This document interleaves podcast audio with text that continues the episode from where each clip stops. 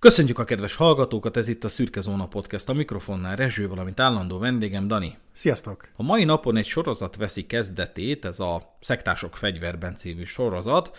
Mint tapasztalhattátok az előző epizódban, a UCC szektáról beszéltünk, és elég érzékletesen kihegyeztem a végére a témát arra, hogy hát az mindig probléma, amikor a szekta tudatúak, vagy a szektásodásra hajlamos emberek elkezdenek radikalizálódni. Na most az Egyesült Államok történelmében három olyan cselekmény is bekövetkezett, amelyek szerves kapcsolatban vannak egymással, és mind a három eset ahhoz a konfliktushoz vezethető vissza, hogy egyik oldalt a amerikai polgár áll a fegyverviseléshez való jogával, melyet a Bibliából vezet le egyébként, a másik oldalt pedig a szövetségi kormányzat, amely legalábbis a, polgár, a amerikai polgárnak a percepciója mentén hát korlátozni szeretné ezt a jogot, mert hiszen egy állam, különösen egy szövetségi állam szinte nem is tud úgy működni, hogy nem korlátoz némi jogot, ugye a társadalmi szerződésről is beszélhetnénk, de akkor nagyon távolra nyúlnánk. Na erről a konfliktusról fogunk beszélni, és ennek a konfliktusnak a mentén fogunk három olyan incidens, vagy inkább azt mondanám, hogy tragédiában nyúló történelmi eseményt megtárgyalni, ami az Egyesült Államokban történt 92-től 95-ig terjedő időszakban, és ennek az első állomása az a Ruby Ridge incidens, vagy padhelyzet. Dániel, mit gondolsz erről a témáról, mit gondolsz a Ruby Ridge incidensről? Hát mindig érdekes kombináció, amikor összehozzuk az amerikai állampolgárokat, és fegyvert adunk a kezükbe. Meg természetesen az is, hát főleg megint csak az elmúlt éveket, hogyha elnézegetjük, akkor azért ugye a hatóságok, a rendőrség is abszolút szeret visszaélni a pozíciójával, helyzetével, és hát azért sokszor észrevehető az, hogy hisz ők írják a szabályokat, akkor ugye rájuk ez nem vonatkozik, és ugye a rendőri túlkapások, meg minden egyéb az sajnos rendszeresen előfordul az Egyesült Államokban, és hát abszolút ez a szituáció is egy picit olyan volt számomra, hogy na hát itt vannak az állampolgárok, elérhető számukra lőfegyver, ezt használják úgy, ahogy használják, be is táraznak időközönként belőle jó párat, mert miért is lenne elég adott esetben egy, egy sörétes vagy egy pisztoly. Hát természetesen igazából most nem csak erre a szituációra levetítve, de hanem úgy általánosságban akárhogy felléphetsz, tényleg egy, egy pillanaton múlik az, hogy akár a rendőrök, FBI, akár ki más, az, az úgy, úgy véje, hogy te veszélyes vagy a környezetedre, vagy önmagadra, vagy akármire, és akkor ők ezt a, egyből erőszakkal próbálják megoldani, és tényleg a túlkapásokkal, és hát valóban ez a szituáció is egy elég egyedi helyzet, és az a helyzet, hogy én nem szoktam alapvetően Joe Rogan-t hallgatni, de hogyha beírjuk azt a keresőbe a YouTube-on, hogy Ruby Ridge, akkor már feldob egy talán 8 perces ilyen kis rovatkát, ahol beszél egy vendége erről a helyzetről, és hát itt érdekes megfigyelni, hogy egyébként Amerikában is szerintem ahány réteg van, vagy akár államonként, de hogy egy kicsit úgy szeretik máshogy felidézni ezt a szituációt, és szeretnek máshogy emlékezni arra, hogy, hogy pontosan mi is történt, és ez talán megint csak tükrözi azt, hogy akár mai szemmel is, hogy tekintenek vissza erre az incidensre a, hát a különböző beállítottságú emberek, és, és ez néha azért ijesztő tud lenni, hogy éppen milyen szinten kinek adnak igazat ebben az egész szituációban. 1992-ben egy úgynevezett standoff zajlott le az Idaho-i Ruby Ridge-ben. Ez a standoff leginkább padhelyzetként magyarítható, de jobb kifejezést nem igazán találtam rá. Talán nincs is a magyar nyelvünkben, de gyakorlatilag arról volt szó, itt egy 11 napon át tartó, több halálos áldozattal járó eseménysorozat volt, és hát nem csak a fegyveres civilek, de természetesen a hatósági személyek felelőssége is igencsak felmerült. Azért is érdekes egyébként, mert például a magyar történelemben ezt szinte elképzelhetetlennek tartom, tehát nem is nagyon emlékszem, hogyha valaki tud ilyesmiről, írja meg a Szürke Zóna kibeszélő nevű Telegram csoportban nekünk, de én nem is nagyon hallottam ilyesmiről, hogy, hogy ehhez hasonló be tudott volna következni a, mondjuk az elmúlt 50 év magyar kriminalisztikájában, hogy valaki fogta magát, felfegyverkezve bezárkózott egy akár hegyvidéki, akár nem tudom, alföldi szobába, és azt mondta, hogy ide, ide nem fog senki se bejönni, és én se fogok innen kimenni, hiába ki kellene mennem, mert mondjuk adott esetben például jelenése volt a bíróságon, mint ahogy ebben a tárgyalt ügyben is így volt. Tehát az ilyen esetek, amik sok esetben egyébként túlszejtéssel is járnak, ilyen esetek Magyarországon szerintem pár óra alatt lezajlanak, kijönnek a krampuszok, ugye, állarcos kis tekesek, vagy hasonlók, és gyakorlatilag az már egy olyan nyomást helyez a, a magyar állampolgára, sok esetben egyébként ugye például a legutóbbi esetben egy, egy külföldi állampolgáról tudok, aki azt hiszem egyiptomiról, aki bezárkózott így a, a vikilójába a saját gyerekével, és erőszakosan lépett föl, de az is, ez a túlszhelyzet is nagyjából egy-két órán át tartott. Na most ez a Ruby Ridge incidens, ez 11 napon át tartott, de ugye a kettőnk, tehát mind a magyar, mind az amerikai nép az merőben eltér, például a fegyverekhez való viszonyát tekintve Magyarországon a magyar népnek, a magyar társadalomnak nincs akkora kapcsolata, nincs egyáltalán kapcsolata a fegyverviseléssel, hmm. olyan különösen nem, mint amilyen az Egyesült Államokban egyes civil rétegeknek van. Ennek az incidensnek a jelentőségét korán sem lehet eltagadni, hiszen nem csak manifestálta az amúgy is lappangó konfliktust a fegyvertartáshoz fűződő jogukat védelmező radikális civilek és a szövetségi kormányzat között, de olyan események láncolatát indította el a Ruby Ridge incidens, amelyek végül brutális terrorcselekményekben tetőztek. Erről fog szólni a szektások fegyverben sorozatunk. 1989-ben Randy Weaver, egy úgynevezett survivalist, ami a mai nevének inkább prepperként lehetne megnevezhető, tehát ilyen kicsit világvége váró, kicsit militarista, kicsit minden esetőségre felkészülő, velem aztán nem fognak kicseszni kategóriába eső emberke, aki ugye el szeret vonulni, szeret felkészülni a világégésre, ami aztán vagy bekövetkezik, vagy nem, de leginkább nem.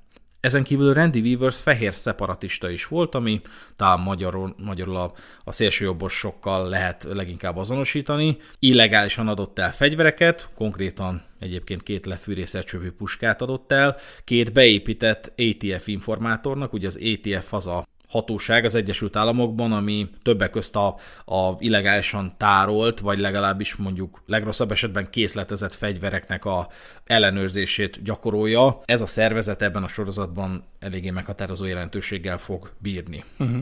Ez az ETF informátor, aki valahogy sikeresen beépült Randy Weaver sorai közé, azt egyébként három éve ismerte Randy, számos alkalommal találkoztak is a World Area Congress, vagy Világ Ária, Ária Kongresszus alkalmával, ami szerintem nem tartozik magyarázatra, hogy miről szólt.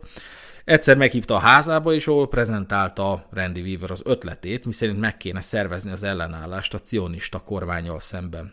Annyira komolyan vette ezeket a nézeteket, hogy családi fotókon is olyan pólóban ül, amire az van írva, hogy csak mondj nemet a zogra. Ez a zog, ez a Zionist Organized Government, tehát a cionista kormány rövidítése. Tehát, ha valamiképpen jellemezni próbálnánk Randy Weaver-t, azt mondhatnánk, hogy a kormány intézménye elleni nézeteket vallott, amit a fajgyűlöletből, végső soron a fehér faj felsőbbrendűségéhez fűződő hitrendszeréből vezette le, amit az Árja Nemzet nevű radikális szervezet a Bibliából vett, mert hogy az ő értelmezésük szerint a zsidók Káin leszármazottai. Ezt a szcénát egyébként nagyon komolyan inspirálta a The Turner Diaries című könyv, ami a szövetségi kormány megdőlését követő fajháborúban játszódik, értelmszerűen fiktív alapokon nyugszik, és amelyben mindenki, aki nem fehér, a protagonista, tehát a főhős ellen van. Máig kitart az a narratíva, hogy az ATF törbe csalta Weaver-t. Sokak szerint úgy komponálták meg a szituációt, hogy rajta kapják Weaver-t azon, hogy a törvényes mértéket éppen hogy meghaladva fűrészelje le házilag egy-egy puska csövét. Az is táplálja ezt a prekoncepciót, hogy az ATF ügynökei később be akarták őt szervezni, hogy jelentsen az árja nemzetről aminek a kvázi bázisa pár kilométerre volt Weaver birtokától. De ő ezt elvi alapon megtagadta, holott ezzel megmenthette volna magát az eljárástól, illetve attól is, hogy börtönbe kerüljön, amire számítania kellett volna. Ezek egyébként pártállami módszerek voltak az ATF részéről, és hát nem segítettek a jobb benyomás kialakításában, különösen a szövetségi kormányzatra nézve. Ez mondjuk a 70-es, 80-as évek Magyarországán talán elképzelhető volt, vagy inkább korábban, 80-as évekre már picit lecsitultak talán ezek az ilyen beszervezős dolgok, de addig bezárólag meg eléggé megkerülezhető módszerekhez nyúlt a szocialista kormányzat, és hát úgy néz ki, hogy az Egyesült Államokban sem volt ez túl másképp. Hát igen, egyébként ez például egy érdekes pont volt abban a dokumentumfilmben, ami a YouTube-on is elérhető, amikor erről beszéltek, hogy az ATF ügynökök vették rá erre a fegyvernek a csövének a lefűrészelésére, és hogy tényleg egyből az jutott eszembe, amit nyilván több sorozatban és filmben is lehet látni, hogy ugye a rendőr nem hazudik neked, meg, meg, meg hogy ugye egy csomószor van az, hogy, hogy törbe csalnak téged, hogy mondjuk adjál el nekik drogokat, vagy csináljál meg valamit nekik pénzért, vagy hasonlók, és hát nyilván persze valahol jogos, hogyha téged rá lehet venni arra, hogy valamilyen illegális tettet hajtsál végre, legyen végül is akár milyen kevésbé jelentős, vagy nagy jelentőséggel bíró dolog, akkor hát már van rajtad fogóckodó, de hogy kicsit ugye a helytelen kihallgatási technikák jutottak eszembe, hogy ugye kicsit megvezetik az embert, mert hát vannak mondjuk bizonyos nézetei, vagy rá van szorulva, vagy valami, és akkor kihasználják ezt a helyzetet, és, és hát sikeresen megvezetik az illetőt, és ezzel gyakorlatilag elindítanak egy, egy, egy folyamatot, hát aminek nyilván nem feltétlenül mindig ennyire radikális a kimenetele. Nyilván első, első ránézésre ez, ez számomra azért etikátlannak tűnik, de hát nehéz, utólag azért nehéz ezen a dolgon ennyire rágódni, mert fogalmunk sincs, hogy tényleg pontosan mit gondolhatott Weaver is, meg, meg az ügynökök, meg az egész szituáció, meg ilyesmi, de, de ettől függetlenül mondom, a, például a kihallgatási technikák jutottak eszembe, hogy hát etikátlan módszereket alkalmazunk olyan emberek esetében, akik kicsit megvezethetőek, és akkor ezzel próbáljuk elérni a, a, a végeredményeket gyakorlatilag. A 80-as évek elején már egyértelművé vált Weaver számára, hogy a családjával együtt ki kell szakadnia a korrupt és rohadék kapitalizmusból, amikor is úgy döntött, hogy felmegy a hegyekbe. Ez ugyanaz a jelenség, mint amit a Falu című M. Night Shyamalan filmben is lehet látni, hogy egész egyszerűen annyira elege van a az embernek a társadalomból, hogy fogja az egész pereputtyot, és kiszakad onnan, és megszakítja a kapcsolatot mindennel, ami egy picit is a kapitalizmusra utal, vagy abból táplálkozik. Egyébként abban az évtizedben ez a ilyen farmereket érintő krízis helyzet az, az a bőrükön volt érezhető az Idaho-i civileknek, és ez számára sem volt másképp, nagy eséllyel ez a, ez a nem is tudom, hogy strike, vagy leépítés sorozat, vagy hasonló, de egész egyszerűen a, a megélhetése megkérdőjeleződött, és azt a döntést hozta, hogy inkább akkor kiszakad, önfenntartó lesz a családjával együtt. Mm. Erre egyébként mindmáig vannak példák, hogy városi környezetben élő magyar emberek is akár úgy döntenek, hogy a pici gyermekeiket egy zöld, békés, inger szegény közegben fogják felnevelni, ezért vidékre költeznek, akár egy jurtába. Weaver katona is volt, a hadseregtől örmesteri ranggal szerelt le, ez jelentőséggel fog bírni a későbbiekre nézve, Ezekben az időkben viszont ő traumatizálódott. Sokak szerint elnyomták őt, megalázták a North Carolinai vagy észak-karolinai Fort Bragg nevű állomáson. Közben a generációjából többen meghaltak Vietnámban, amiben neki nem volt része tehát nem igazán volt frontkatona tudtommal, és e, ez egyfajta szégyent is fűzött, és ezt a szégyent jól mutatja, hogy többeknek azt állította hamisan, hogy zöld csapkás volt. Két okból szokott valaki egyébként prepper lenni, mert katona volt, illetve azért, mert nem volt katona. Úgy néz ki, hogy Randy Weaver a átmenet volt ezek között, mert hogy katona volt, de frontszolgálatot nem látott el, és ezért a saját generációjában ilyen lógósnak is tűnhetett. Ugye említettük, hogy hát felmerült, hogy a kormány szándékosan terelte be Weavert ebbe a csapdába, hogy rajta kapják a puskacsövek lefűrészelésén, hogy bűncselekményen érjék tetten, és hogy emiatt be tudják szervezni, de egy későbbi vizsgálat nem tárt fel erre utaló adatokat. Hét hónappal később a kormány beidézte Weavert. Csellel akarták letartóztatni, az ATF ügynökei lerobbant motorosoknak átszázták magukat, amikor a Weaver házaspár megállt mellettük, hogy felajánlják segítségét, akkor letartóztatták. A vádemelés alkalmával közölték vele, hogy a tárgyalása 1991. február 19-én lesz esedékes. Ez a dátum azonban módosult, amiről nem sokkal később egy probation officer tájékoztatta is Weaver, csak hogy téves dátumot jelölt meg. Március 20-át jelölt meg február 20-a helyett. Ennek okán Weaver nem jelent meg a tárgyaláson, amiért elrendelték a letartóztatását, majd három héttel később a szövetségi bíróság vádat emelt ellene, avagy vele szemben, a távolmaradása miatt. Egy későbbi vizsgát megállapította, hogy ez alatt az idő alatt a hatóságok rendkívül merevek voltak vele szemben, és semmilyen méltányosságot vagy rugalmasságot nem tanúsítottak. Már ekkor megfogalmazódott Randy Weaver és családja fejében, hogy ő nem fog ebben a játszmában részt venni. Egyre inkább ugye épít, építkezett föl benne egyfajta meggyőződés, hogy, hogy itt gyakorlatilag összeesküdött a, az államaparátus ellen, és valójában ő egy járt szereplője egy nagyon pokoli színjátéknak, mm. és ez teljesen illeszkedett egyébként mind a valós eseményekhez, mind a percepciójához, úgy, ahogy egyébként a hitvilágukhoz is, mert hogy innentől kezdve gyakorlatilag leveleket küldözgettek, a, mind az államügyésznek, mind a bíróságnak, a rendőrségnek, a marsaloknak, akik ugye illetékesek lettek volna az elővezetésében, és akiknek szerepük lesz a későbbiekben. Ezekben a levelekben a gonosz Babilonra való utalgatás mellett kilátásba helyezték, hogy Weaver nem fog megjelenni a bíróságon, nem hagyja el a házát, és aki érte akar jönni, az spórul fog járni. Ezt követően a család izolálódni kezdett. A hosszú és hideg teleket a három gyerekkel egy erdei kabinban töltötték. Volt, amikor napi két könyvet is elolvasott egy-egy gyerek. Közben társas játékoztak és próbálták elütni az időt. Eléggé ingerszegény volt a helyzet. Az elővezettetésére való törekvésben a marsali szolgálat is közreműködött, ami 91. februárja és 92. augusztusok között információt gyűjtött róla, illetve megtervezte a bíróság elé állítatását. Ennek során derült ki, hogy Weaver évek óta tesz olyan nyilatkozatokat, amelyek arra a szándékára utalnak, hogy erőszakosan konfrontálódna a rendvédelmi szervekkel. Valószínűvé vált, hogy ez az előállításánál sem lesz másképp, vagy végsősorban meg fog valósulni az, amit állandóan kilátásba helyezett, ezért a szolgálat nyomozást folytatott, hogy alternatív megoldásokat keressen, amivel megkímélhető Weaver családja, illetve a hivatalos személyeket sem éri atrocitás. Arra jutottak, hogy a legcélszerűbb megoldásnak a fedett művelet bizonyulna. A közreműködők útján történő üzengetéssel is megpróbálkoztak, ám azt az államügyész keresztül húzta, amikor azt mondta, hogy a kommunikációban csak is az ügyben kijelölt tisztviselő lehet illetékes, akivel Weaver történetesen nem beszélt. Eközben a média átfogóan tudósított a kialakuló padhelyzetről, média alatt egyébként főként az Oregonian nevű lapot értem, ami ugye az államnak a legnépszerűbb sajtóterméke. A róla szóló szalagcímek úgy szóltak, a Desperado, akit a szövetségiek is félnek letartóztatni. Weaver interjút is adott az egyik helyi lapnak, amiben kijelentette, bármit csinálhatnak, nem fog lejönni a hegyről. A 11 napos ostromot kirobbantó incidensre 92. augusztus 21-én került sor, amikor is hat marsal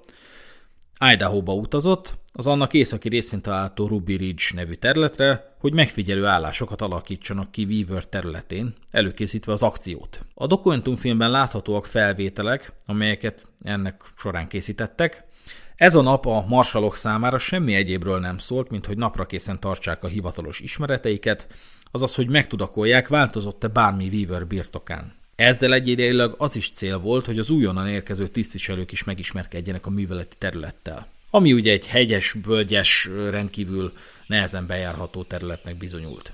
Ennek során Weaver kutyája kiszúrta a tiszteket és ugatni kezdett. A hat marsal visszavonult, csak hogy Weaver a családtagjaival, a kutyával és Kevin harris a barátjával a nyomukba eredt. A család részéről képviselt magyarázat szerint, miközben ők szarvasvadászaton voltak, a marsalok egyik lelőtte a kutyát, mert az ugatott. Amire a 14 éves Szemi, azaz Randy fia, begurult és megpróbált elégtételt venni rajtuk. Ez természetesen csak víverék magyarázata. Egy Y-nak nevezett helyen tűzharcba bocsátkoztak, amelynek során az egyik helyettes marsal, Degen, illetve Weaver fia, 14 éves szemi életüket vesztették. Degen is egyébként egy eléggé nagy köztiszteletnek örvendő tisztviselő volt. Miután visszavonultak, az egyik marsal bejelentést tett a 911-en keresztül. Hallgassuk meg, hogy szólt.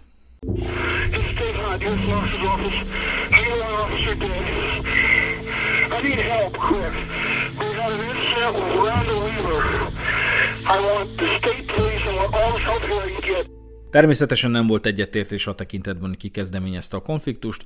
A morsalok szerint Harris volt az, ő lőtte le Digant azután, hogy felszólították őket a fegyverletételre, míg Weaver és Harris szerint a szolgált emberei voltak a felelősek, mert előbb ők ölték meg a kutyát, aztán szemét. A későbbi vizsgálatok ebben a kérdésben inkonklúzívak voltak, nem lehet tudni ki lőtt először, de a szolgált minden jel szerint véletlenül ölte meg a fiút. Nem is tudtak erről a halálesetről addig, amíg fel nem fedezték a holttestet egy fészerben. Bizonyíték arra, hogy a marsalok el akarták fedni a szerepüket az incidenst illetően nem merült fel a későbbiekben. Ez esetben is felmerült, hogy a hivatalos személyek szándékosan provokálták ki a konfrontációt, azonban a későbbi vizsgálat feltárta, hogy a szolgálat hosszú időn keresztül tervezte a lehető legkisebb kárral járó konfrontációt. Tehát az erőforrásaikat pont az ilyen kimenetel elkerülése érdekében használták fel, mint amilyen sajnos be is következett. Jogos a kérdés, hogy de hát ennyi mindent bevetni egyetlen ember elfogásáért? Mégiscsak azért hat marsal ment oda, eleve az államügyész küldte őket oda, tehát hogy ez látszott, hogy, hogy hat hat ember kamerás megfigyeléssel, hova tovább majdnem lőállásokkal, tehát megfigyelő állásokkal, nagyon konkrét műveleti terület képítésével mégiscsak egy picit tényleg overkillnek tűnik, de hogy a szolgálat mozgástere viszont kötött volt, mert hogy a rendelkezésükre állt egy idézés és egy vádemelés, illetve az információ, hogy a terhelt régóta készül erőszakosan konfrontálódni a hivatalos személyekkel. Így nem volt más választásuk. Az ügyészség viszont hibát követett el, amikor helytelenül hanyagolni kezdte annak a megoldásnak a kivitelezését, hogy közvetítő kutyán rángassák el Weaver-t a bíróságra. Hát igen, egyébként ez érdekes volt, hogy tényleg ez a jó, mai szemben nyilván egy kicsit nehézkes visszanézni ezekre az időkre, mert sokkal több módszer lenne arra, hogy adott esetben valahogy megfigyeljünk valakit, még akkor is, hogyha esetleg egy ennyire eldugott helyen van, de hogy valóban tényleg azért, hogyha jól emlékszem, akkor kb. még ezek a giliszútok is, ezek az ilyen álcaruhák, meg minden is volt már a, a, annak érdekében, hogy megfigyeljék Weavert, úgyhogy nagyon-nagyon ki volt spécizve, és hát nyilván főleg azért, mert hogy ilyen eldugott helyen van, egy ilyen elszeparált incidenst, biztos vagyok, hogy tényleg nehéz beazonosítani, hogy pontosan ki, mikor, hogyan cselekedett, és gondolom én, hogy többek között ez is hozzájárult ahhoz, hogy később a, a a nép is hogyan fogadta ezt az egész szituációt. Hát, hát ez biztos, hogy azért utólag sok-sok hibára rá lehetne mutatni, hogy mit csináltak rosszul. Most nyilván az is kérdés, hogy ezt mennyire csinálták szándékosan, és direkt nem vették figyelembe a, az előírtakat, vagy egyszerűen csak bénák voltak, és, és nem tudom, nem mérték fel jól a helyzetet, de, de az biztos, hogy azért már itt is megfigyelhető szerintem némi felelőtlenség a, a hatóság részéről. Az FBI akkor került bevonásra, amikor Washingtonban kiértékelték a helyzetet, és arra jutottak, be kell vetni az úgynevezett Hostage Rescue Teamet, azaz a HRT-t. Mielőtt ennek a tagjai augusztus 22-én elhelyezkedtek volna a Weaver birtok körül, eligazítást kaptak a bevetés szabályairól. Ez rendkívül fontos, mert hogy ez alapján a mesterlövészek tüzet nyithattak minden fegyveres felnőtt férfira a faházon kívül, a megadás bejelentéséig bezárólag. Ez viszont morálisan iszonyat problémás, tehát hogy egy konfliktusos földrajzi területen alapvetően talán elvárható lenne, vagy legalábbis tolerálható, de egy amerikai területen, egy amerikai civillel szemben ezt a szabályt megszabni a, az akcióban résztvevő mesterlővészek számára, hogy aki kijön a fészerből felfegyverkezve, és felnőtt férfi, azt le lehet lőni. Na hát ez, ha más nem, akkor ez az ügy rámutatott, hogy ez borzasztó problémás. A bevetés szabályait követve az FBI mesterlövésze Lon Horiuchi egy alkalommal két egymást követő lövést adott le. Az egyiket Randy Weaverre adta le, mert az volt a benyomása, hogy egy megfigyelő feladatot ellátó HRT helikopter felé akar tüzelni. Ez meg is sebesítette Weavert a vállán, aki ekkor a szülőkunyhó nevű létesítmény előtt állt. Birthing Shed, el nem tudom képzelni, hogy mi, mi lehetett a funkciója, de bármit kinézek. Én igazából egy ilyen szektás, ilyen Johnstowni kategóriára gondoltam, hogy akkor ez itt a szülőkonyhánk, ez itt a párzási konyhánk, vagy ez, tudom én, de itt leginkább talán egy farmra lehetne utalni, mégiscsak egy, egy önfenntartó kolónia, nem kolónia hülye, egy önfenntartó birtok lenne ez a dolog. Lehet, hogy a bocik vagy a disznók ide mentek el szülni. Nem tudom, városi gyerek vagyok. A második lövést Harrisre adta le a Horiuchi, miközben az visszafonult a faházba. Ez nem csak harris sebesítette meg, de halált okozó sérülés érte ezáltal Vicky Weavert is, azaz Randy feleségét, aki az ajtó mögött állt. A nő nem halt meg azonnal. Sokáig szenvedett, kérlelte a családot, hogy szabadítsák meg a szenvedésétől. Az ezt követő nyolc nap arról szólt, hogy az FBI munkatársai megpróbálják meggyőzni Weavert és Harris-t, hogy adják meg magukat. Richard Rogers vezette a túlsztárgyalásokat, Jean Glenn vezette az FBI műveletét, aki tartott is egy nagyon csöpögős, mai szemmel azonban sokkal inkább kínos sajtótájékoztatót, melynek egy részletét most meg fogunk hallgatni. Do you consider this overkill to get two, uh, two all these people? No, I don't. I don't at all. This is a complicated situation because in the residence there are juveniles. That's a, a critical factor that sometimes in our busy society we tend to overlook. It's a critical factor. And in our society, we place a high value on a human life. Na azért izlelgessük, tehát egy, egy amerikai fehér férfi, aki hisz a cionista kormányzat elnyomó erejében, illetőleg abban, hogy el akarják venni, kik akarják csavarni az őt megillető puskát a kezéből, az elbarikádozza magát, vagy hát elszigeteli magát egy hegyvidéki faházban, azért, mert nem akar elmenni egy bírósági meghallgatásra, vagy egy tárgyalásra, ami szerinte egyébként a csapdába ejtése okán merült fel egyáltalán, tehát valójában csőbe húzták szerinte, úgyhogy kimennek a marsallok, azokkal tűzharcba bocsátkozik, oké, kitelepül az FBI, kitelepül a fél katonaság, lövöldöznek rájuk, megkérdezi a FBI műveletét vező, vezető illetékes, Jean Glent a sajtó, hogy nem overkill ez egy kicsit egy emberért? Aki elmondja, hogy nem, ez egyáltalán nem overkill, mert hogy itt ember életekről van szó, ifjú, ifjú korúak, fiatal korúak vannak abban a házban, és hogy ezt egyáltalán nem szabad félváról venni, holott korunkra jellemző, hogy félváról veszik, és mindez alatt Vicky Weaver ott fekszik bent holtan a faházban, Vicky Weaver, akinek az egészhez semmi köze nem volt, nem fogott fegyvert, Max írt valami csúnya levelet a, a szövetségi kormánynak, hogy gonosz Babilon meg hasonlók, de a bevetés szabályai mégiscsak érvényesek voltak, visszavonuló Harris-t célba vette az egyik mesterlövész, leadott egy lövést, aki eltalált egy szerencsétlenül járt asszonyt. És miközben a túlsztárgyalás, bocsánat, az FBI műveletét vezető Jean Glenn ezeket a szavakat elmondja, hogy mennyire fontos az emberi élet biztonsága, egy halott nő fekszik oda bent.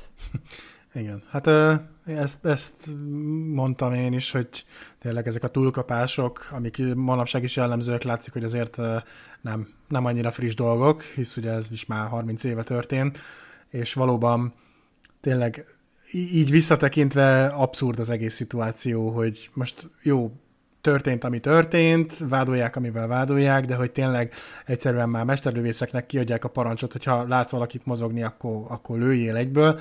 Ez egy teljesen szürreális szituáció és, és akkor utána meg gyakorlatilag azzal védekeznek, hogy hát fiatalkorúak is tartózkodnak a helyszínen, és hát ez a legfontosabb, hogy az ő életüket azt, azt figyelembe vegyük és előtérbe helyezzük, és biztos, hogy teljes, teljesen más módon is meg lehetett volna közelíteni ezt, és nem feltétlenül egyből már mesterlövészeket ráirányítani a házra. Gyakorlatilag így elsőre tökre olyan, mint hogyha úgy kezelték volna a szituációt, mint hogyha egy 20 embert vagy 30 embert gyakorlatilag ott tartott volna erőszakkal a Weaver, és, és mint hogyha tényleg túlszulejtett volna két tucat embert. Mivel ugye ilyenkor még nem tudtak arról a hatósági szereplők, hogy Vicky Weaver halott, a túlsztárgyalók hangos bemondón szólították meg az akkor már meggyilkolt asszonyt, hogy küldje ki a gyerekeit. A lelkiismeretére próbáltak hatni azzal, hogy palacsintát csináltunk, küld ki a kicsiket. És hát okkal gondolta a család, így Randy Weaver és három lánya, illetőleg a, a bent fekvő Harris, tehát ilyenkor már a két felnőtt férfi sérült volt, ugye, és ott volt a, az asszony holteste, illetőleg a fészerben hagyták Sammy Weaver, tehát 14 éves fiút is, és a kutya is meghalt egyébként. De okkal gondolhatta a család, hogy ezzel a szövetségiek effektíve gúnyolódnak rajtuk. Mm. Az eredeti szándék természetesen nem mögött az volt, hogy az asszonyon keresztül győzzék meg a rendkívül makas férjet, hogy adja fel magát. Valójában az történt, hogy Randy Weaver valamennyi prekoncepciója beigazolódott. A szövetségi kormány valóban nem volt számára egyéb, mint Babilon. Közben a helyi lapok is lehozták, hogy a Sammy Weaverre leadott lövés a boncolás alapján azonnali halált okozott. Ettől azonban a helyiek, akik ismerték a családot, begurultak és a helyszínre siettek, hogy számon kérjék a szövetségieken ezt a kimenetelt. A fehér szeparatisták is megpróbáltak fegyvert csempészni a birtokra, hogy ezzel segítsék a családot. Természetesen megjelent az Ária nemzet alapítója is, Richard Butler, nyilvánvalóan, hogy toborozzon, illetőleg, hogy hirdesse a nemzeti szocialista nézeteit. Ugye az ő kis nem tudom, hogy nevezzem, Butler Jugendek, Hitler Jugendek, nem tudom, ilyen, ilyen nagyon durva náci szimbólumokkal dolgoznak, tehát aki látta az amerikai História X-et, az nagyjából azt a szcénát tudja elképzelni, tehát hogy amire ma már azt gondolnánk, hogy talán nem is létezik, vagy mondjuk az egész Egyesült Államokban mondjuk 25 főre redukálódik, na az elég komolyan reprezentáltatta magát abban az időszakban, különösen Ruby Ridge-en ilyenkor, tehát hogy az a helyzet, hogy ezek a cselekmények megtörténnek, és biztosak lehettek benne, hogy mindenki, aki, aki azt nyilvánvalóan többen azt érzik, hogy itt jelen kell lenne, lennem, ki kell, ki kell mennem, képviselnem kell nem csak magamat, de adott esetben bárkinek segítenem kell, de egy csomóan azt mondják, hogy hú, hát ezt ki kell használni, ezt a lehetőséget, hát basszus, hát izén, felém kell becsatornázni ezt a, ezt a indulatot, ami születik ebből a helyzetből. Richard Butler nyilvánvalóan így gondolta. Mm. Egyébként felmerül a kérdés, egy ilyen padhelyzetet hogyan lehet egyáltalán megoldani? Tehát képzeljük el, hogy Magyarországon egy tanyán, egy faházba bezárkózik valaki, akinek ki kellene jönnie, bezárkózik a családjával együtt, fegyver van nála, rálő a, a, a tekesekre, a tekesek adott esetben visszalőnek rá, de jobb esetben inkább nem lőnek vissza rá, tehát, hogy hogy tud ez egyébként 11 napig kitartani, vagy egyáltalán mi a helyzet? Az biztos, hogy a tekesek csak úgy rálövöldözni nem fognak tudni, mert az valami iszonyat durva PR tragédia lenne számukra. Én nem tudom egyébként, nyilvánvalóan a szakértőket kellene ez esetben megkérdezni, vagy e tekintetben megkérdezni. Én el nem tudom képzelni, hogy egy ilyet hogy lehetne megoldani. Hát nem tudom, ez, ez tényleg annyira alapból is más világ a két ország, hogy, hogy tényleg nehéz elképzelni, hát gondoljunk csak bele abba, hogy a sűn hány évig volt mém, és hogy szinte nem történt semmi, hát ahhoz képest az meg ég és föld, és, és tényleg egy, egyszerűen elképzelhetetlen, hogy, hogy itt ez, ez hogy, hogy zajlana le, de nem hiszem, hogy, hogy megvalósulna, mert tényleg ez itt sokkal rosszabb lenne szerintem a fogadtatása, vagy nem is tudom. Én úgy tudom, egyébként az ilyen tüntetéseknél ma már sokkal okosabban csinálják tanultak a 2006-os eseményekből, és például nem nagyon látsz olyat, hogy a rendőrök ilyen durván bánnak a tüntetőkkel, mint, mint a 2006-os zavargások idején. Most is azért felkapják, hogyha gyereket fújnak gásprével, vagy, vagy hasonlók, de én valamit olvastam egyszer erről, hogy azért egy picit végig gondoltabb ma már az ilyen helyzeteknek a kezelése, de itt mondjuk tüntetésekről beszélünk, tehát nem, besz, nem beszélhetünk ugyanarról a jogi kategóriáról. De mondom, ezért is érdekes, hogy Magyarországon nem nagyon tudok ilyen padhelyzetekről. Mm. Azt talán meg tudjuk állapítani, hogy ilyenkor sokkal nagyobb szükség mutatkozik a civil közreműködőkre, mint sem a hatósági személyekre. Tehát azt sem tudom, egyébként Magyarországon vannak-e túlsztárgyalók, Biztos van valami szakember, akit ilyen helyzetben ki tudnak hívni, de hogy annak nincs, nem lesz meghatározó gyakorlata, az is egész biztos, mert egész egyszerűen nincsenek túlszhelyzetek Magyarországon, mm. vagy csak nagyon ritkán, vagy nem jutnak el hozzám, nem tudom de, de igen, van, egy, van ember, akinek ez a, ez a szakterülete szó szerint, hogy kapcsolatot létesítsen a túlszejtővel, nem ne követelezzen, vagy követelőzön, vagy hasonlók, hanem egész egyszerűen, legyen valaki a hatóság részéről, akivel tudjon kommunikálni a túlszejtő, vagy az, aki eh, bezárkózik. És ilyenkor ugye jönnek az ismerősök, jönnek a civil személyek, akik azt mondják, hogy tudnak segíteni valamit talán, és hát ilyen volt Paul Harvey is, aki egy rádiós személyiség volt, egy elég nagy tekintélyű, nagyon-nagyon ismert manuszka, kb. nálunk nem mondanám, hogy nagy tekintélyű, de Friderikus Sándor nevét azt mindenki ismeri, még aki nem nézett életébe tévét, az is Nyilván a Friderikus nem rádiózott, vagy rádiózott egy ideig, csak nem az a legmeghatározóbb vonása, de ilyen karaktert kell elképzelni, és Paul Harvey kiadott egy rádiós közleményt, igazából, hogy bármi kapcsolata lehessen bárkinek a Weaver családdal, majd nem tudták őket felhívni, mm. hangos bemondón üvöltöztek neki, hogy Viki, engedd ki a gyereket, kész a palacsinta, de ez nem egy közvetlen kétoldalú kommunikáció, és ezt próbálták egy kicsit enyhíteni, vagy legalábbis kiépíteni azzal, hogy a Paul Harvey-tól lejátszottak egy közleményt a rádióban, amit azt hiszem, hogy ismételtek. Hallgassuk is meg, aztán mindjárt elmondjuk, hogy mi hallatszik benne. A telephone has been left right outside your door on the porch. Reach out and pick it up. Nobody will shoot. Your family wants to know what to do with Samuel's body. And also, I will arrange for an attorney in Spokane to represent you in the death of Deputy Deegan with a plea of self-defense. Consider your options. I'm offering you a chance to resume the isolation you prefer with your family. If you will just reach out and pull in and talk into that portable telephone. Ugye arról volt szó, hogy Weaver nyúljon ki a verandán hagyott telefonért, senki se fogja lelőni. Ezzel egyileg Harvey megígérte neki, hogy segít megszervezni egy találkozót egy ügyvéddel, aki képes lesz képviselni őt a Marshall megölése ügyében folytatott eljárásban. És hát látszik, hogy ilyenkor egyből előjönnek ezek a jó szándékú civilek, akik azt mondják, hogy én amit tudok segítek, csak valahogy oldjuk meg, ha részemről visszamehetsz ebbe az izolált világba a családoddal, nyilván lesz egy ilyen rezolvációja ennek a, ennek a konfliktusnak, tehát valamit kell mondani a bíróságon, ne, neked is lehetőséged lesz védekezni, a bíró fog valamit mondani, de utána úgy éled az életedet, ahogy akarod, csak ezt a helyzetet oldjuk meg. És nagyon szimpatikus nekem, hogy ilyenkor azt mondja egy rádiós személyiség, hogy én intézek neked egy találkozót egy jó ügyvéddel, csak oldjuk fel ezt a dolgot. Mm. Végül egy James Bo Grites nevű veterán, avagy visszavonult zöldsakkás közreműködése hozta meg az áttörést. Ő egy elég nagy tekintélye volt a konzervatív körnek, mivel többször indult az elnöki posztért, ugye harmadik félként tendenciózan sikertelenül, tehát hogy ezek a ilyen Kanye Westi ö, ö, igyekezetek, legutóbb ugye ő is ö, megpróbálkozott ezzel, az szinte garantálható, hogy semmi nem lesz belőle, igazából csak érdekérvényesítésről szokott ez szólni, vagy egész egyszerűen excentrizmusról, de hogy ez a, ez a Bo érdemes rákeresni, egy ilyen nagyon nagy tekintélyű ember, eleve ránézel a képére, és azt érzed, hogy uramisten, ezért tiszteleg nem kell, tehát hogy egyszerűen árad belőle a tekintély. És minek után ezeket az ilyen konzervatív ideológiákat népszerűsítette, ha nem is a radikális fehér felsőbbrendűséget, de Weavernek és a köreinek azért eléggé sokat jelentett az, hogy ez a Bo Grites megjelenik a helyszínen. Mm. Mert hogy ennek a civil közreműködőnek köszönhetően augusztus 31-ig mindketten, azaz Weaver és Harris is megadták magukat. Bo Grites lefölmászkált a hegyen, próbálta meggyőzni Weavert, hogy engedje ki a sérült Harris-t, mert meghalhat és hogyha ez bekövetkezik, akkor az Weaver hibája lesz. Aztán felment egy hullazsákkal, hogy levegye Vikit.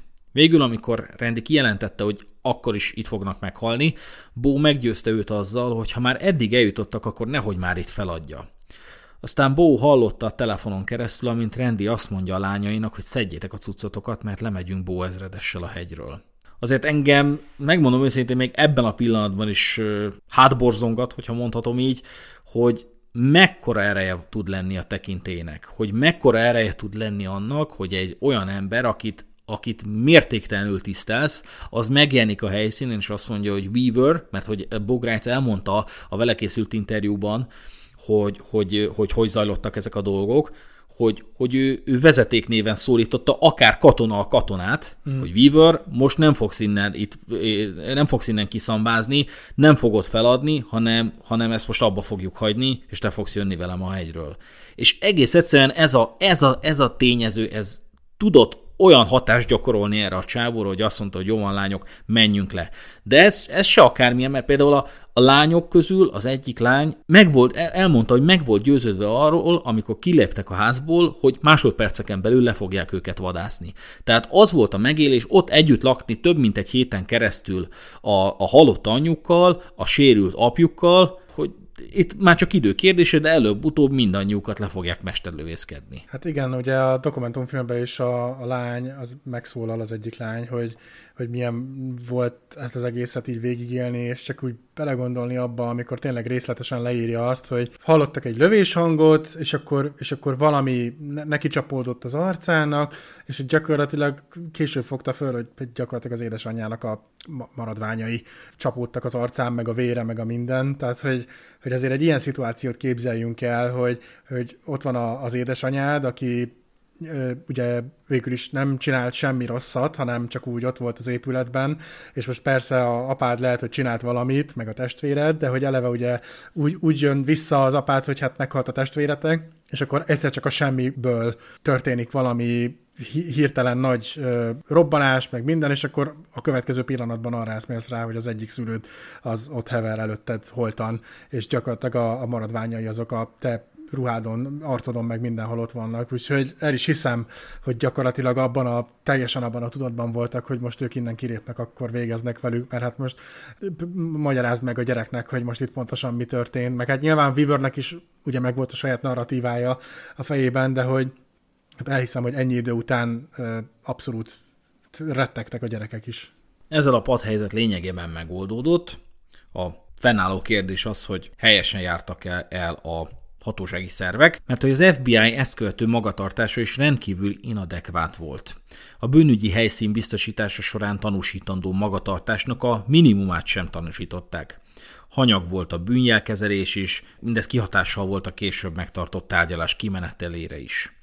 Az ügyészség is meggondolatlanul járt el. Hiányos bizonyítékok alapján próbáltak összeesküvés miatt is vádat emelni, ráadásul az esküdszéknek is feleslegesen prezentált az ügyész olyan rasszista bűncselekményekkel kapcsolatos bizonyítékokat, amik csak érintőlegesen voltak átfedésben a vádlottakkal. Mindezek mellett úgy próbáltak kartoskodni a halálbüntetés mellett, hogy a fellebbviteli fórumok teljesen evidensítették, hogy a vádbeli cselekmény büntetése nem lehet halálbüntetés. Az FBI ráadásul ellentartott az ügyészségnek, aki fel akart készülni a tárgyalásokra, mivel a szövetségi iroda az egyetlen vagy legalábbis a vezető ügynökség akart lenni a nyomozásban, a laboratóriumi vizsgálatokat indokolatlanul elhúzták. Ezért az ügyészség piaci alapon működő magánjellegű forenzikai szakértőket vont be. Mindezek miatt a tárgyás rendkívül elhúzódott, aminek angol száz országokban nem csak erkölcsi, de közjogi következményei is lehetnek, és nem az állam javára. Kezdetben a nyomozóhatóság belső vizsgálata megpróbálta eltusolni az ügyet, az igazságügyi minisztérium szakértői azonban később megállapították, hogy a fegyver használat nem volt indokolt. A mesterlövész arra hivatkozott, hogy vészhelyzet állt fent, és ő feljebb való utasítása alapján cselekedett. Hmm.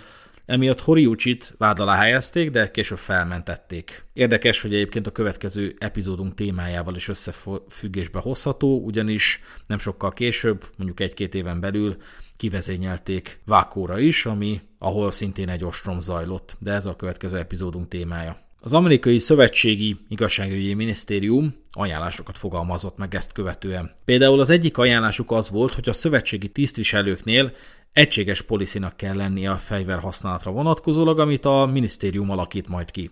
Pontosan meg kell ebben határozni a körülményeket, amelyek fennállása esetén alkalmazható az úgynevezett deadly force, azaz a halálos kimenetellel is járható eszközök felhasználása. Szintén ajánlás volt, hogy legyen elérhető egy úgynevezett Crisis Response Team, tehát egy ilyen krízisreagálási egység, mm. azon belül képzett krízismenedzsereket kell alkalmazni. A taktikai csapatoknak álljon a rendelkezésére a válthatóság részéről egy krízis helyzetekre szakosodott szakember, tehát effektíve egy spe- speciális ügyész, hogy jogi tanácsokat tudjon adni. Ebben a körben szimulációkat kellene tartani a helyi és a szövetségi rendvédelmi szervek között, ami értemszerűen megkönnyítheti az ilyen hatásköri kérdéseket, ezt ugye rendszeresen kiparodizálják különböző filmekbe, de például a South Parkban is előfordult, hogy állandóan jön valami fellebbviteli szerv, és akkor az meg, amikor valaki mondja, hogy én vagyok itt a charge-ban, én vagyok, én, én, én vezetem az akciót, akkor valaki megjelenik, hogy not anymore you not, hogy többé már nem, és akkor mindig lecserélhető az előző azon, hogyha mondasz egy ilyet. Igen. Ajánlás volt továbbá, hogy képződjön meg egy panel az FBI-nál, aminek az legyen a dolga, hogy a lövöldözéses incidenseket követően lefolytatott belső vizsgálatokat tanulmányozza, és levonja a következtetéseket. Javuljon az együttműködés az illetékes szervek, de leginkább a válthatóság és az FBI között. Illetőleg az FBI területi irodái ilyen esetekben vegye igénybe a főhadiszálláson működő Evidence Response Teamet, ami természetesen a hanyag bűnjelkezelés lett volna hivatott egy kicsit orvosolni. Az ügy hátterének feltárására és az FBI felelősségének megállapítására indított szenátusi meghallgatáson Louis Free elismerte, az FBI több ízben is súlyosan megsértette a vonatkozó szabályokat. Közlése szerint ő maga is hibázott, amikor kinevezése után helyettesévé léptette elő Larry Pottsot, holott a rendőrtiszt volt a felelős a Ruby Ridge művelet irányításáért. Az igazgató helyettest egyébként felfüggesztették, és eljárás indult ellene. Hmm. A nagyport kavart Idaho-i eset nyomán egységesítették és megszigorították a bűnöldöző szerveknél a fegyverhasználatot. A rendeletet Janet Reno igazságügyi miniszter adta ki, az ő személye egyébként meghatározó volt ebben az időszakban, miután a bűnüldözéssel megbízott szövetségi hatóságok szám szerint 12 szervezet köztük az FBI vezetői elfogadták a fegyverhasználat új egységes alapelveit. A szabályozás célja az emberi élet védelme. Az új szabályozás értelmében a fegyveres hatóságok tagjai a jövőben csak akkor folyamodhatnak a legvégső eszközhöz, ha életük vagy másoké minden kétséget kizáróan közvetlen veszélyben forog illetve más észszerű lehetőség bizonyíthatóan nem áll rendelkezésükre a törvény betartatására. Mire erre a szabályozásra sor került, már túl voltak Vakó ostromán is, ahol a Ruby Ridge incidens során keletkezett kár sokszorosát kellett elszenvednie ártatlan embereknek.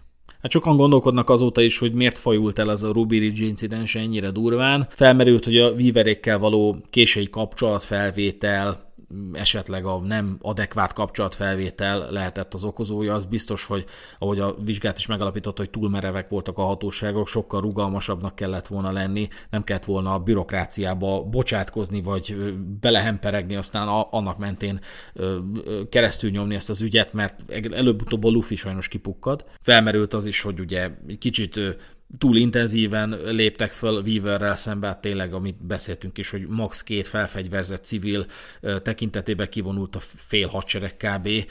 Ez tényleg bárki mondhatta, hogy ez overkill, és volt egyébként egy jelenet, ezt nem játszottuk be, de, de az ostrom kellős közepén jóval azután, hogy ezeket az ilyen sajtótájékoztatókat megtartották az illetékesek, ilyen kis FBI-os sapkákban, ami nagyon kínos egyébként mai szemmel szinte lehetetlen elképzelni, hogy ilyen, ilyen a sajtótájékoztatót tartsanak a hivatalos személyek, mert ez, ahogy a Tango és Cash című podcastnek a vonatkozó epizódjából idézzek, ez olyan, mint hogyha az első világháborúban a, a, a valamelyik fronton, ahol már három éven nem mozdult előre senki se, egyik hadsereg se mérvadóan, mert ugye álló háború zajlik, mindenki a rókajukakban ö, csücsül. Na, ennek során az egyik oldalnak a, a, a katonai vezetője kiment volna az árok szélére, és ott adta, adott volna egy interjút a, a sajtónak, hogy hát igen, komoly, de hát izé, de emberéletekről van szó, meg hát indokolt ez a fellépés, meg hasonlók, tehát hogy ilyen helyzettel, hogy egy rohadt civilt nem tudunk lehozni a hegyről, csak akkor, hogyha kivezényeljük a fél hadsereget, ilyennel nem flexelünk, pláne úgy, hogy aztán volt egy pont, ahol ez a faszi, akinek bejátszottuk a hangját, ez a Glenn nem tudom ki, ez közölte a sajtóval azt, hogy hát Vicky Weaver halott. És ott még a, ez még a dokumentumfilmben is játszik, látszódik, hogy ott még az újságírók is basszus majdnem felsírtak, amikor ezt meghallották, mert ez annyira kellemetlen fejlemény volt, hogy ez felfogni is lehetetlen és ott ilyen érzékeny is volt a faszi, hogy nem lehet tudni ilyenkor, ebben, ilyen élethelyzetekben nem szoktak elérzékenyülni az emberek. Gyurcsány Ferencnek volt egy olyan pillanat, amikor ö, sírás próbált ö, szimulálni, amikor közölte, hogy vala, valamilyen tisztviselőnek a lemondását elfogadja valami ö, mávosoknak, a, vagy vasutasoknak a halálát követően, elhelyezzük a show de ott látszik, hogy a manuszkám annyira megjátsza a sírást, és ilyen élethelyzetekben nem azért szokott kijönni a, az érzelem, mert Uramisten meghalt valaki, hanem azért, mert Uramisten, mi lesz az én sorsommal, mi lesz az én, én ki, e, előmenetelemmel. Na mindegy, ezt nem cincálnám tovább. Az biztos, hogy ezt a padhelyzetet el lehetett volna kerülni, hogyha egy kicsit megfontoltabb lett volna az államaparátus, és az a baj, hogy 93-ban történt az legkövet, a legközelebbi atrocitás, ami valami borzasztó tragédia, ugye Váko Ostroma, erről fogunk a következő epizódban beszélni, és látszik, hogy akkor se, akkorra se tanulták meg a tanulságot ebből az ügyből. Hát igen, ugye, mint ahogy azt beszéltük többször is, a, ez a túlkapás, ez sajnos jellegzetes volt akkor ezek szerint már akkor is, és még a mai napig is. Hát nyilván szerintem az egyik legnagyobb alapvető probléma, ami megint csak igaz. Szerintem egyébként a világ legtöbb pontjára, hogy igazából se a rendőrök, senki nincs normálisan felkészítve a, a különböző szituációkra, hogy mennyire tudnak elvetemedni, és tényleg, tehát hogy mondjam, én úgy érzem, hogy, hogy ilyen alapvető képzések sajnos sokszor elmaradnak, mert adott esetben emberhiány van, és akkor egy gyors procedúra által akkor valakiből rendőr lesz, vagy hát adott esetben. Mondjuk a Marshall emlékeim szerint az már valami, most teljesen pontosan nem vagyok tisztában ugye a helyi rangokkal, meg ilyesmikkel, lehet, hogy inkább csak a western filmekből rémlik, hogy a Marshall azért az már nem feltétlenül a, a leg, legalsó kategória, a járőr kategória volt, de mindegy, ez még igazából nem jelenti azt, hogy, hogy úgymond idézőjelesen ki is érdemelte, még akkor is, hogyha egy nagyobb pozíciónak számít. Mert, mert hát ugye nyilván bárki bekerülhet bárhova, ismeretség vagy akármilyen útján, és mondom, én, én úgy gondolom, hogy, hogy amellett, hogy több, több dolgot is elszúrtak, nyilván szerintem az is benne van, hogy, hogy nincsenek normálisan felkészítve a, hatóság emberei, hogy hogyan reagáljanak, és, és, és hát annak ellenére, hogy azért még volt egy-két szituáció, amiről most a következő adásokban fogunk beszélni, azért volt biztos már ezelőtt is példa ilyen szituációkra, még hogyha nem is ennyire elvetemült szituációra, és azért, azért lehetett volna tanulni azokból is, de hát láthatjuk, hogy azért ebből sem tanultak normálisan, és még a későbbiekből sem tanultak feltétlenül, mert tényleg azért, amikor több tucat fegyveres irányítanak gyakorlatilag egy-két emberre, ott, ott tényleg alapvető dolgok vannak szerintem elszúrva, és, és, és nem is értem, hogy ez egyáltalán hogy fajulhatott el idáig. Tehát, hogy, hogy itt, itt több, több, mint valószínű, nem csak a, a, a közrendőrök, meg az ilyesmi, hanem tényleg a vezetőség is abszolút nem volt a helyzet magaslatán, és, és teljesen hülyén és idióta módon mérték fel az egészet. És nyilván az sem segített, hogy ugye a dokumentumfilmben is azt hiszem be vannak játszva jelenetek, hogy ugye ott azért, ahogy teltek a napok, egyre több civil is volt ugye a környéken, akik hát nem feltétlenül segítettek a, a helyzeten, mert nyilván folyamatosan a, a FBI-t, meg a rendőröket, meg a mindenkit csesztettek, hogy, hogy hogy képzelik ezt, hogy gyakorlatilag egy civilt így körbezárnak. Ha jól emlékszem, akkor még a, a különböző radikális ö, ö, neonácik, meg mindenki azok még fegyvereket is akartak bejuttatni Weavernek, mert hogy gyakorlatilag ők ezt a saját ilyen kis hagyáratuknak tekintették, hogy, hogy na most akkor itt az izé, ellenünk fordult a hatóság, úgyhogy ez, ez abszolút gondolom én, hogy ez sem segített, de ettől függetlenül tényleg még ez előtt is már el volt szúrva az egész szituáció úgy, ahogy van. Hogy mi lett végül a kimenetele az ügynek? Hát az FBI második emberét lefokozták, három FBI ügynököt felfüggesztettek, egy börtönbe került, illetőleg 3,1 millió dolláros kártérítést kapott Randy Weaver, amiért a tűzharcban a felesége és a gyereke életét vesztették. A következő évben mégis Rogersre bízták a vakópad helyzetkezelését, tehát a kudarc bele volt kódolva a folyamatba. Egyébként Randy Weaver pár éve, tehát tavaly halt meg mm. egyébként. Néztem ilyen régebbi interjúkat vele, vagy nem túl régi interjúkat vele, hát elég rozoga volt már, kis könyvecskét ott árulta, ilyen kis izé, kis fellépéseken, tehát hogy hívogatták őt. Nyilván ma a, a köztudat, ha jól vettem ki, akkor nem úgy tekint rá, mint egy fehér szeparatistára, aki ilyen idióta volt, hogy nem tudott elmenni egy bírósági meghallgatásra, vagy nem, nem tette lehetővé, hogy megfelelő jogsz, jogszerű keretek között védekezzen. Tehát Magyarországon simán ez lenne, tehát megcsinálsz egy ilyet, és ma mindenki úgy emlékezne rád, mint arra rohadt bűnözőre, aki nem tette úgy, ahogy elvárta tőle. Nem járt el úgy, ahogy elvárta tőle az államaparentus, mm. de Weaverre simán úgy emlékeznek, mint egy borzasztó tragédia elszenvedőjére, és hát mondom, a polgári per eredményét nézzük, 3,1 millió dollár 90-es években, Igen. tehát hogy valami nagyon durva, szerintem három házat vehetett volna belőle alsó hangon. Úgyhogy ha más nem, akkor ez igazolja, hogy valójában tényleg nagyon palek módon járt el a hatóság, mindinkább a szövetségi kormány. Úgyhogy ez volt a Ruby Ridge incidensről szóló epizódunk. Jövő héten érkezünk a Szektások fegyverben sorozat második részével, mely a Vakó ostomáról fog szólni. Köszönjük, hogy velünk voltatok, én Rezső voltam, és köszönöm Dánielnek a részvételt. Sziasztok! Sziasztok!